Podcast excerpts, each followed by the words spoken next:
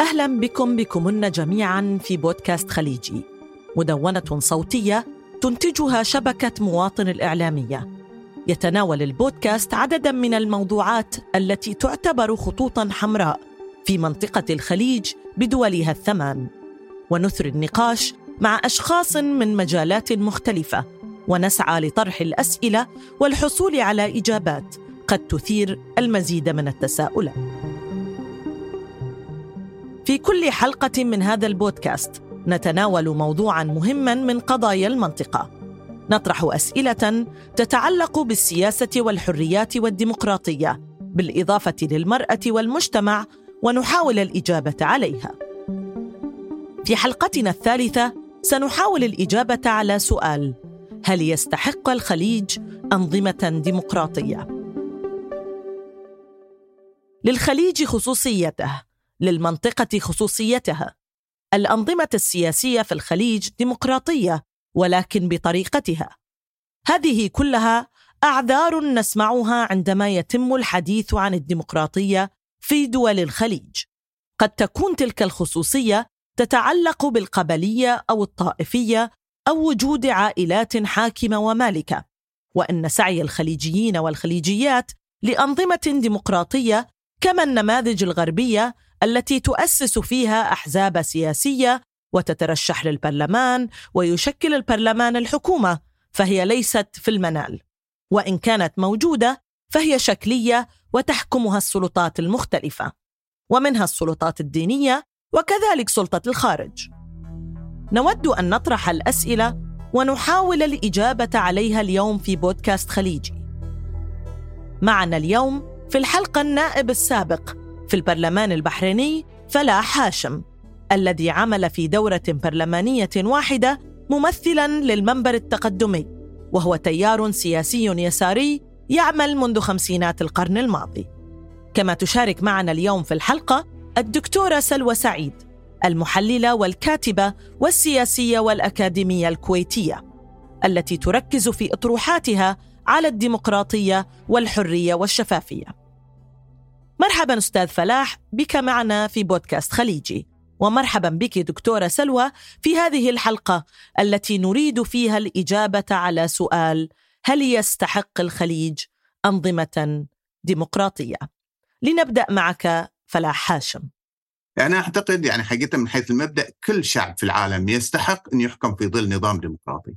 فالبديل عن ذلك هو حكم الفرد وهو الذي ناضلت البشرية للانعتاق منه. منذ نشأة ما عرف بديمقراطية أثينا القديمة واللي جاءت عبر نضالات طبقة الفلاحين والعبيد. هذا النضال ضد الاستغلال عبر عنه بالمطالبة بسن قوانين ودستور يكفل حقوق المواطنة لكل الجماهير المستغلة أو عامة الشعب. في الوقت الذي كان فيه الأغنياء أو طبقة الأرستقراطيين يفضلون حكم الأقلية من أجل الحفاظ على امتيازاتهم الطبقية واللي حقيقة تتمحور حول استمرار الوضع القائم المتمثل في تمكينهم من استغلال أو الاستغلال نظام العبودية وبالتالي عدم حصول العبيد على الحقوق المواطنة.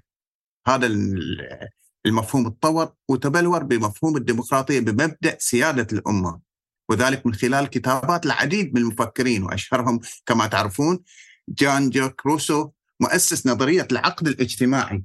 واللي جاءت حقيقة كرد فعل على نظرية التفويض الإلهي في أوروبا. وعانت تلك المجتمعات من الحكم المطلق يعني معاناة كبيرة جدا. نظرية سيادة الأمة هي اللي أدت إلى الخيار البديل للخروج عن سلطة الفرد وأدت إلى الانتقال من نظرية التفويض الإلهي إلى نظرية سيادة الأمة. وهذه حقيقة هذا الانتقال مر عبر مخاض ثوري دامي حقيقة في أوروبا بالذات وتمثل يعني من ضمن الأمثلة عليه الثورة الفرنسية العظيمة. اللي طلعت منها العديد من المعايير والاعلانات الحقوقية اذا إحنا حقيقة نتحدث عن الديمقراطية كمفهوم ليس فقط كمفهوم يعني حقوقي مجرد بل هو نظام تطور في خضم الصراع الاجتماعي. اذا لنعود إلى موضوع السؤال عن دول الخليج. مطالب الديمقراطية الحقيقية ليست جديدة على التاريخ الحديث لشعوب المنطقة. وانت اذا ذكرتين التيار اللي أنا أنتمي إليه. هذا التيار حقيقة طرح برنامج أول برنامج حزب سياسي وهو لجبهة التحرير صدر لجبهة التحرير الوطني في البحرين عام 62 وعرف هذا البرنامج بالاستقلال الوطني برنامج الاستقلال الوطني والحرية والديمقراطية والسلم والتقدم الاجتماعي. وما تضمنه من دعوة لبناء الدولة المدنية الديمقراطية. كذلك هذا لم يغض عن مطالب هيئة الاتحاد الوطني.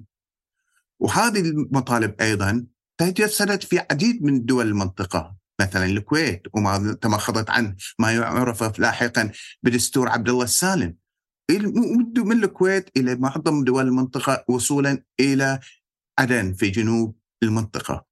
ولذلك نعود واكد بأن الديمقراطية هي حاجة إلى هذه المنطقة إذا أردنا إن إحنا يعني نطلع من هذا الواقع الغير سليم في دولنا. ماذا تعتقدين دكتورة سلوى؟ ما يجري على سكان الخليج أو آه، أبناء الخليج هو نفس السؤال لكل إنسان على آه، وجه الكرة الأرضية لا توجد يعني جينات صالحة للديمقراطية وجينات غير صالحة للديمقراطية هذه أطروحات دائما تطرح من قبل النخب التي تحاول أن تقلل من أهمية الديمقراطية والمناهضة لمفاهيم الديمقراطية وربما هي قريبة من السلطة آه، وتحاول أن يعني تفرغ آه، الأطروحات آه، بالمطالبة بالديمقراطية وبأهمية الديمقراطية لشعوب المنطقة. إذا لا توجد هناك جينات على وجه الأرض غير صالحة للديمقراطية وأخرى صالحة للديمقراطية هي تجربة بشرية دائما هناك تطور ودائما هناك تقدم ودائما هناك تخلف إذا ما كانت هناك بيئة طاردة أو بيئة تميز أو بيئة تحاول تهميش أهمية الديمقراطية وبيئة تتقدم بسبب أنها وفرت لها أسباب وسبل التقدم وسبل آه، التطور وسبل التمثيل. هي تجربة تراكمية وعبر الزمن وعبر المخاضات آه، تتطور آه، وتتحسن ويعني كما يقال الديمقراطية أخطاء الديمقراطية تعالجها مزيد من الديمقراطية. وبالتالي الديمقراطية ليست النظام المثالي ولكنه النظام الأمثل الموجود حاليا وسط كل الأنظمة الاستبدادية والسلطوية الموجودة. ليست الديمقراطية الغربية هي الديمقراطية المثالية ولكن الحالة في دول الخليج اليوم التي تسميها بعض الأنظمة ديمقراطية هي لا تعدو عن كونها مشاركة شكلية في اتخاذ القرار عبر المجالس الوطنية أو مجالس الأمة أو مجالس الشورى. هل هذا صحيح أستاذ فلاح؟ كيف ترى الأمر؟ بالإضافة يعني اللي تقولينه بالنسبة إلى المشاركة في المجالس الشورى أو ما إلى ذلك يعني هذه أو سيطرة بعض التيارات على الوضع الحالي. يعني بالإضافة إلى ذلك سيطره المال والنفوذ السياسي ويتجلى في العديد وهي حقا وهذه تحديات تواجهها القوى الداعية للتغيير في المنطقة حقيقة. ابطال جميع أوجه الحياة سياسيا واقتصاديا وتصطدم مع بعض التيارات حقيقة الداخليه وحتى بعض القوى قد تكون الخارجية. في في الداخل يعني حقيقة القوى الداعية للتغيير الديمقراطي ستصطدم بقوى الفساد والمحسوبية. وكذلك الشخصيات المرتبطة المجتمعية المرتبطة بشبكة من المصالح. كذلك سنستمر أيضا يعني سنصطدم بالقوى الخارجية اللي لها مصلحة في بقاء الوضع على ما هو عليه. ليس مصلحة حقيقة. بعض الاتجاهات الخارجية وبالذات اللي تمثل الاحتكارات الخارجية أن تتولى الشعوب في جميع دول العالم النامي وليس في المنطقة إدارة شؤونها ما سيحرمها من الثروات التي تنهبها من هذه الدول. فأنا أعتقد أن إحنا من مصلحتنا يعني أن التحديات أمامنا كبيرة في هذا الشيء في هذا الجانب إلا أن لا, لا, لا أمامنا إلا أن إحنا نخوض هذه التجربة ونشترك فيها. ولكن دولا كبرى كالولايات المتحدة الأمريكية تدعي دعم الديمقراطية. هذا ما قصدته أن قوى خارجية قوى خارجية كأمريكا. إحنا عندنا مثال واضح وصريح. أين الديمقراطية في العراق بعد سيطرتهم أو احتلالهم للعراق؟ أين الديمقراطية في أفغانستان؟ أين هاي هذه الدول أو هاي الحكومات اللي أين هذه الحركات اللي دعمتها الولايات المتحدة بعض الحركات ليس كحكومات. يعني أنا لا أعتقد أن مصلحة هذه الاحتكارات وهذه الشركات وهذه الدول التي همها الأساسي هو زيادة ثروتها ونهب ثروات العالم من تمكين الشعوب من أن تتولى إدارة شؤونها. إدارة شؤونها يعني شعوب ستدافع عن مصالحها. وستصطدم مع مصالح هذه الدول. لا أختلف بأن أو أن هناك العديد من بعض قوى المجتمع المدني في هذه الدول. تدعم تحرر وصول الديمقراطية إلى إلى دول أخرى. إلا أن يعني حكومات المرتبطة بهذه الاحتكارات وخاصة الاحتكارات العالمية الساعية إلى زيادة ثرواتها وهي ما يعبر عنها بحيتان المال العالمي بمصلحتها أن تنمو وتنتشر الديمقراطية في دولنا. ولذلك أنا حقيقه هذه هذه القوى نراها في الوقت الحالي تثير الحروب على مستوى العالم. فأي ديمقراطية تتحدث عن هذه عن هذه هذه القوى. القوى التي تدعم دولة كإسرائيل باستعمارها واستمرار وتشبثها باحتلال. أراضي غير أراضي أو واغتصاب أراضي وقتل وتدمير للشعب الفلسطيني. لا أعتقد إن هذه يعني أنا لا أقتنع ما ما في شيء يقنعني بأن هذه الحكومات آه، بالفعل حقيقة داعمة إلى الديمقراطية وإنما هي كشعارات كيف ترين دكتورة دعم الدول الغربية اليوم للتحولات الديمقراطية في بلداننا؟ يعني أسمع هذه الادعاءات يعني من آه، من الولايات المتحدة أو من العالم الغربي ولكن على أرض الواقع لا أرى يعني أن هناك انعكاس حقيقي لذلك يعني لأن بالحقيقة الولايات المتحدة متحالفة مع مع معظم الأنظمة اللي موجودة يعني وهي من تدعمها يعني في البقاء. بالتالي يعني لا لا يجوز أنك آه، تدعي شيء وتفعل نقيضة. هذا أحد النظريات اللي دائما يتكلمون عنها بأن ترويج الديمقراطية وأن هذا من من عوامل القوة الأمريكية بأنها تحاول ترويج الديمقراطية. طبعا هذا هذا النظرية يعني آه، لاقت رواج كبير في الإدارة الديمقراطية اللي هي سابقة لإدارة دونالد ترامب اللي هي كانت إدارة آه، أوباما. وقبلها يعني كمان آه، إذا تتذكرون يعني آه، يعني الرؤية الخاصة بكونداليسا رايس وب يعني ترويج الديمقراطية في المنطقة هي موجودة. هذه الفكرة انه يشتغلون عليها اعلاميا بأن هذه واحدة يعني من من وسائل الضغط الأمريكية. طبعا في عهد دونالد ترامب كان في في setback بهذا الموضوع كبير لأنه شفنا دعم غير مشروط لكثير من الدول التي يعني تمارس البطش في حق آه، شعوبها يعني وهي دول دكتاتوريه بامتياز. اليوم أيضا حتى مع الإدارة الديمقراطية نفس الكلام يعني إن هناك برامج ويرصد لها يعني أيضا آه، الكثير من الأموال وهي أحد أحد عوامل القوى الناعمة الخاصة بالولايات المتحدة. عندما تضع نفسها كممثل آه، أو أو كلاعب بأنها تروج الديمقراطية ولكن لا نرى ترجمة حقيقية لمثل هذا الكلام يعني على أرض الواقع. على أرض الواقع نرى تحالفات ومبيعات أسلحة ونرى تدخل يعني لا يخدم يعني الإنسان العربي في الحصول على هوامش حتى من الحرية أو الديمقراطية والدليل على ذلك يعني كم أصبح لدينا من من سجناء رأي في المنطقة في السنوات يعني على الأقل ال 15 الأخيرة. يعني هناك تناقض كبير يعني ويعني الشعارات التي ترفعها أمريكا في في مساندة الحرية والديمقراطية يعني أنا أعتقد كثير منها وجزء كبير منها زائف يعني.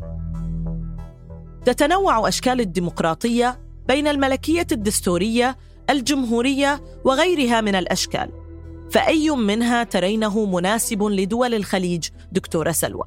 ما هي الديمقراطية التي نريد في دول الخليج؟ في الخليج لن لن نستطيع أن أن نعيد اختراع العجلة. ولا يوجد هناك يعني مفهوم خاص للديمقراطية في أي مجتمع من المجتمعات.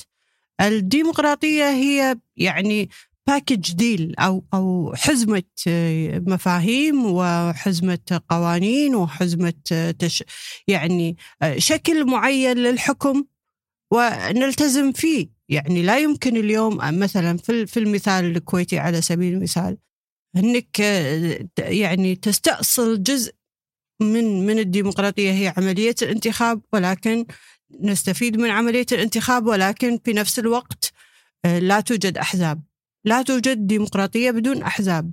ديمقراطية بدون أحزاب هي لن تعمل سواء في الكويت أو في دمشق أو في آه، يعني أستراليا أو في أي دولة من دول العالم. عندما تأخذ مفهوم الديمقراطية تطبقه بشكل صحيح وعندما تطبقه بشكل صحيح وتلتزم بالمعايير معايير التعددية ومعايير المؤسساتية ومعايير الأحزاب ومعايير تداول السلطة. حينها نستطيع أن نقول أن هذه الديمقراطية تحققت و و آه، وأنها ديمقراطية تشرف عليها يعني منظمات آه، تراقبها وتتاكد من شفافيتها وأنها قيمت بشكل صحيح وشفاف ومباشر. ودون تدخلات ودون عبث من خلال المال السياسي أو من خلال الأحزاب التابعة للسلطة ودون إرهاب ودون ان يكون الإنسان حرا في في اختيار من يمثله. بعدين لما نتأكد من تطبيق كافة المعايير الخاصة بعملية الانتخاب بالديمقراطية بتداول السلطة وبالحرية وبالشفافية وبالعدالة حين نستطيع أن نقيم هذه التجربة لكن لا توجد أي ديمقراطية في أي دولة عربية نستطيع أن نسميها ديمقراطية حقيقية. هي مجرد أشكال زائفة وأشكال معلبة إن, إن صح التعبير.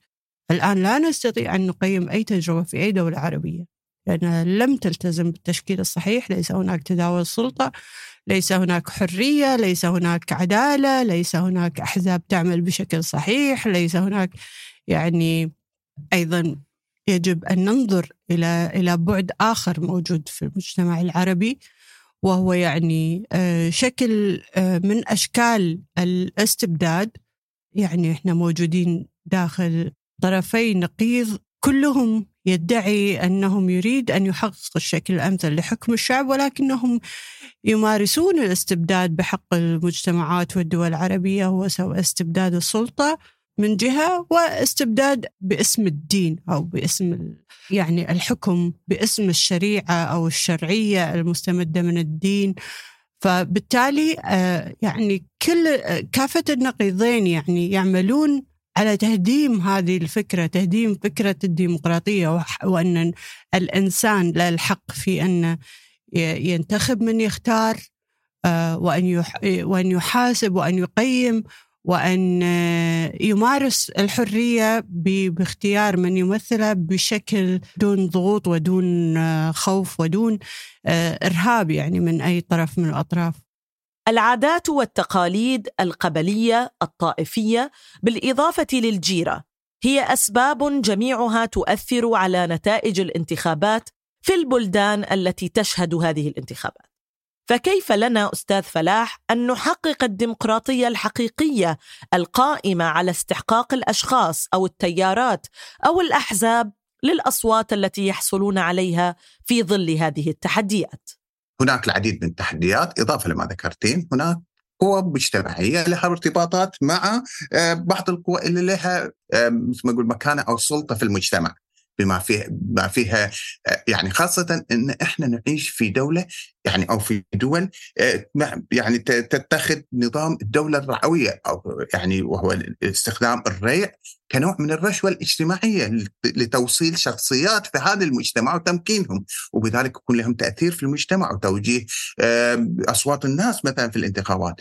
الشغلة الثانية وهي مهمة بعد أيضا في التحديات اللي نواجهها غياب المجتمع المدني، هناك محاصره إذا لم يغب فإن على أقل تقدير هنا أو على أقل شيء نقول نقدر نقول إن هناك محاصرة إلى المجتمع المدني في في في دولنا.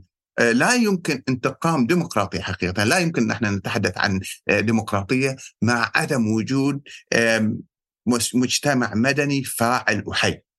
تخيلي انت في فرنسا مثلا لا يوجد إلى النقابات لمرور الكرام التغييرات اللي اللي تطمح فيها الحكومة آه، على مثلا نظام التأمين الاجتماعي وغيرها من الدول. بمعنى آخر إن الديمقراطية هي مجموعة من الآليات اللي يجب أن تتوافر. إلا إن إحنا حقيقة يجب أن هذه ما ما ما هو الطريق لتحقيقها؟ هو الاستمرار في المشاركة فيما هو متاح.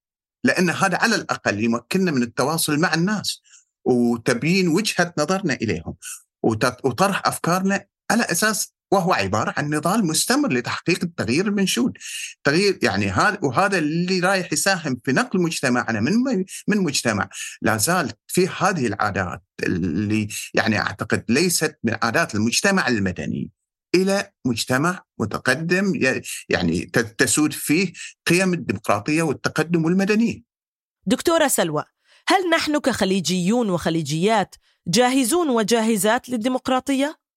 عند الانتقال من مرحلة نظام استبدادي أو ديكتاتوري موجود إلى مرحلة ديمقراطية لابد أن تحدث هناك أخطاء في الممارسات أن يحاول أحد التيارات يعني القفز على أيضا ثورة الشعوب أو على آه، آه، بحث الشعوب عن الفكرة التي تخدم أو المرحلة التي يتحقق تتحقق فيها الديمقراطية الحقيقية. كل الشعب الخليجي ليس معزولا مرة أخرى عن هذا الحراك العالمي وهذه الصيرورة العالمية. اليوم شعوب الخليج جاهزة سترتكب أخطاء كما هي أخطاء موجودة الآن سيكون هناك تحديات كبيرة كما هي تحديات موجودة الآن ولكن لن تكون بأسوأ من الحال التي يعني هي موجودة اليوم في الدول والمجتمعات الخليجية. وبالتالي مع الوقت سيكون هناك يعني آه، ورأينا أن هناك يعني محاولات آه، لفرض الضرائب وهذه الضرائب موجودة.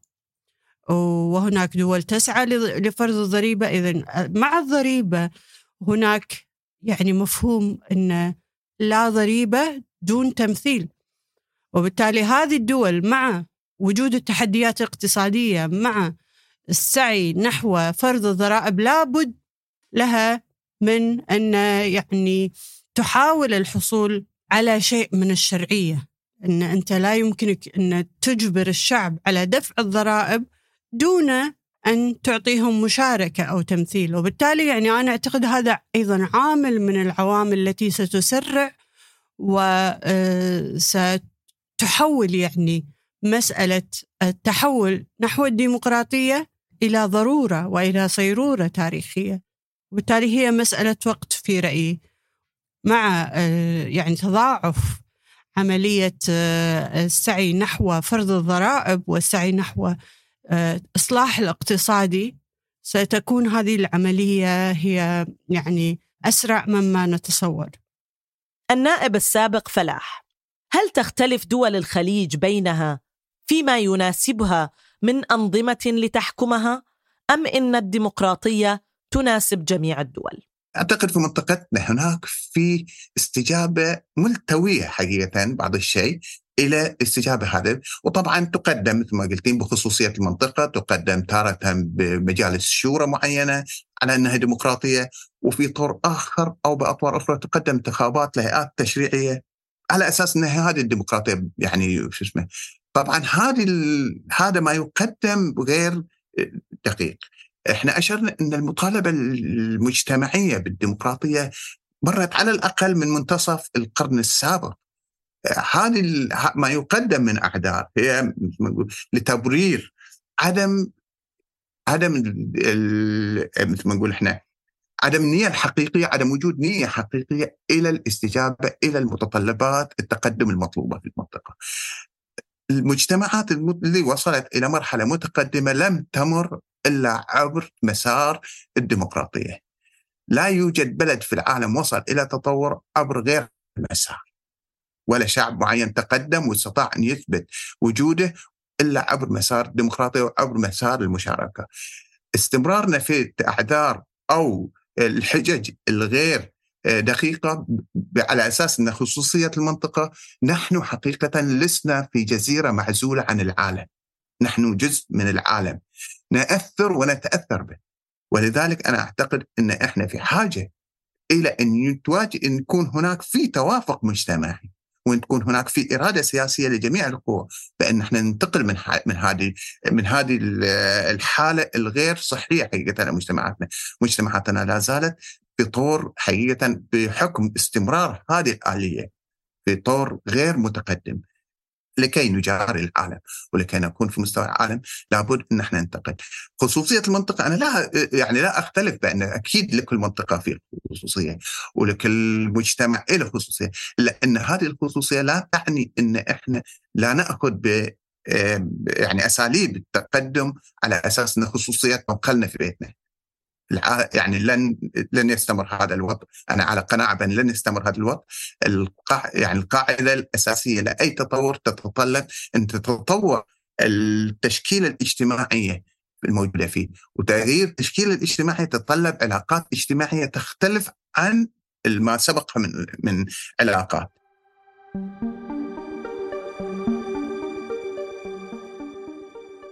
بين ملكيات مطلقة وأخرى تعتمد النظام الفيدرالي أو دول لها مجالس تدعي أنها تمثل الشعب وتأخذ برأيه. تتنوع الأنظمة السياسية في الخليج وتتأثر ببعضها البعض وبمحيطها وبحلفائها في الغرب والشرق إلا أنه بالتأكيد لم تصل أي من هذه الدول لتطبيق الديمقراطية التي تسمح للأحزاب بوضع برامج انتخابية وتخلق تحالفات وشراكات للوصول إلى أهداف أعضائها ومتابعيها وناخبيها. رغم حراكات متنوعة دعت لمشاركة أكبر لصوت الشعب في الحكم بما يرتقي بمستوى المعيشة وتحسين القوانين وإزالة التمييز وتفعيل المحاسبة وتطبيق القانون على الجميع. إلا أن هذه الأنظمة لا تزال بعيدة عن طموحات شعوبها ورغباتها.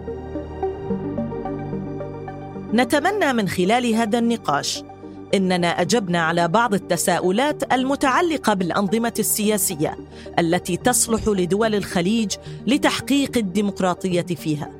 أي حكم الشعب وليس حكم فئة معينة كما هو الحال اليوم. بانتخابات صوريه يصل فيها من ترضى عنه الدولة وليس من يستحق. كنت معكم معكمن أنا نزية سعيد. في بودكاست خليجي من إنتاج شبكة مواطن الإعلامية. اتركوا اتركنا لنا تعليقاتكم تعليقاتكن على الحلقة وشاركونا النقاش. إلى اللقاء.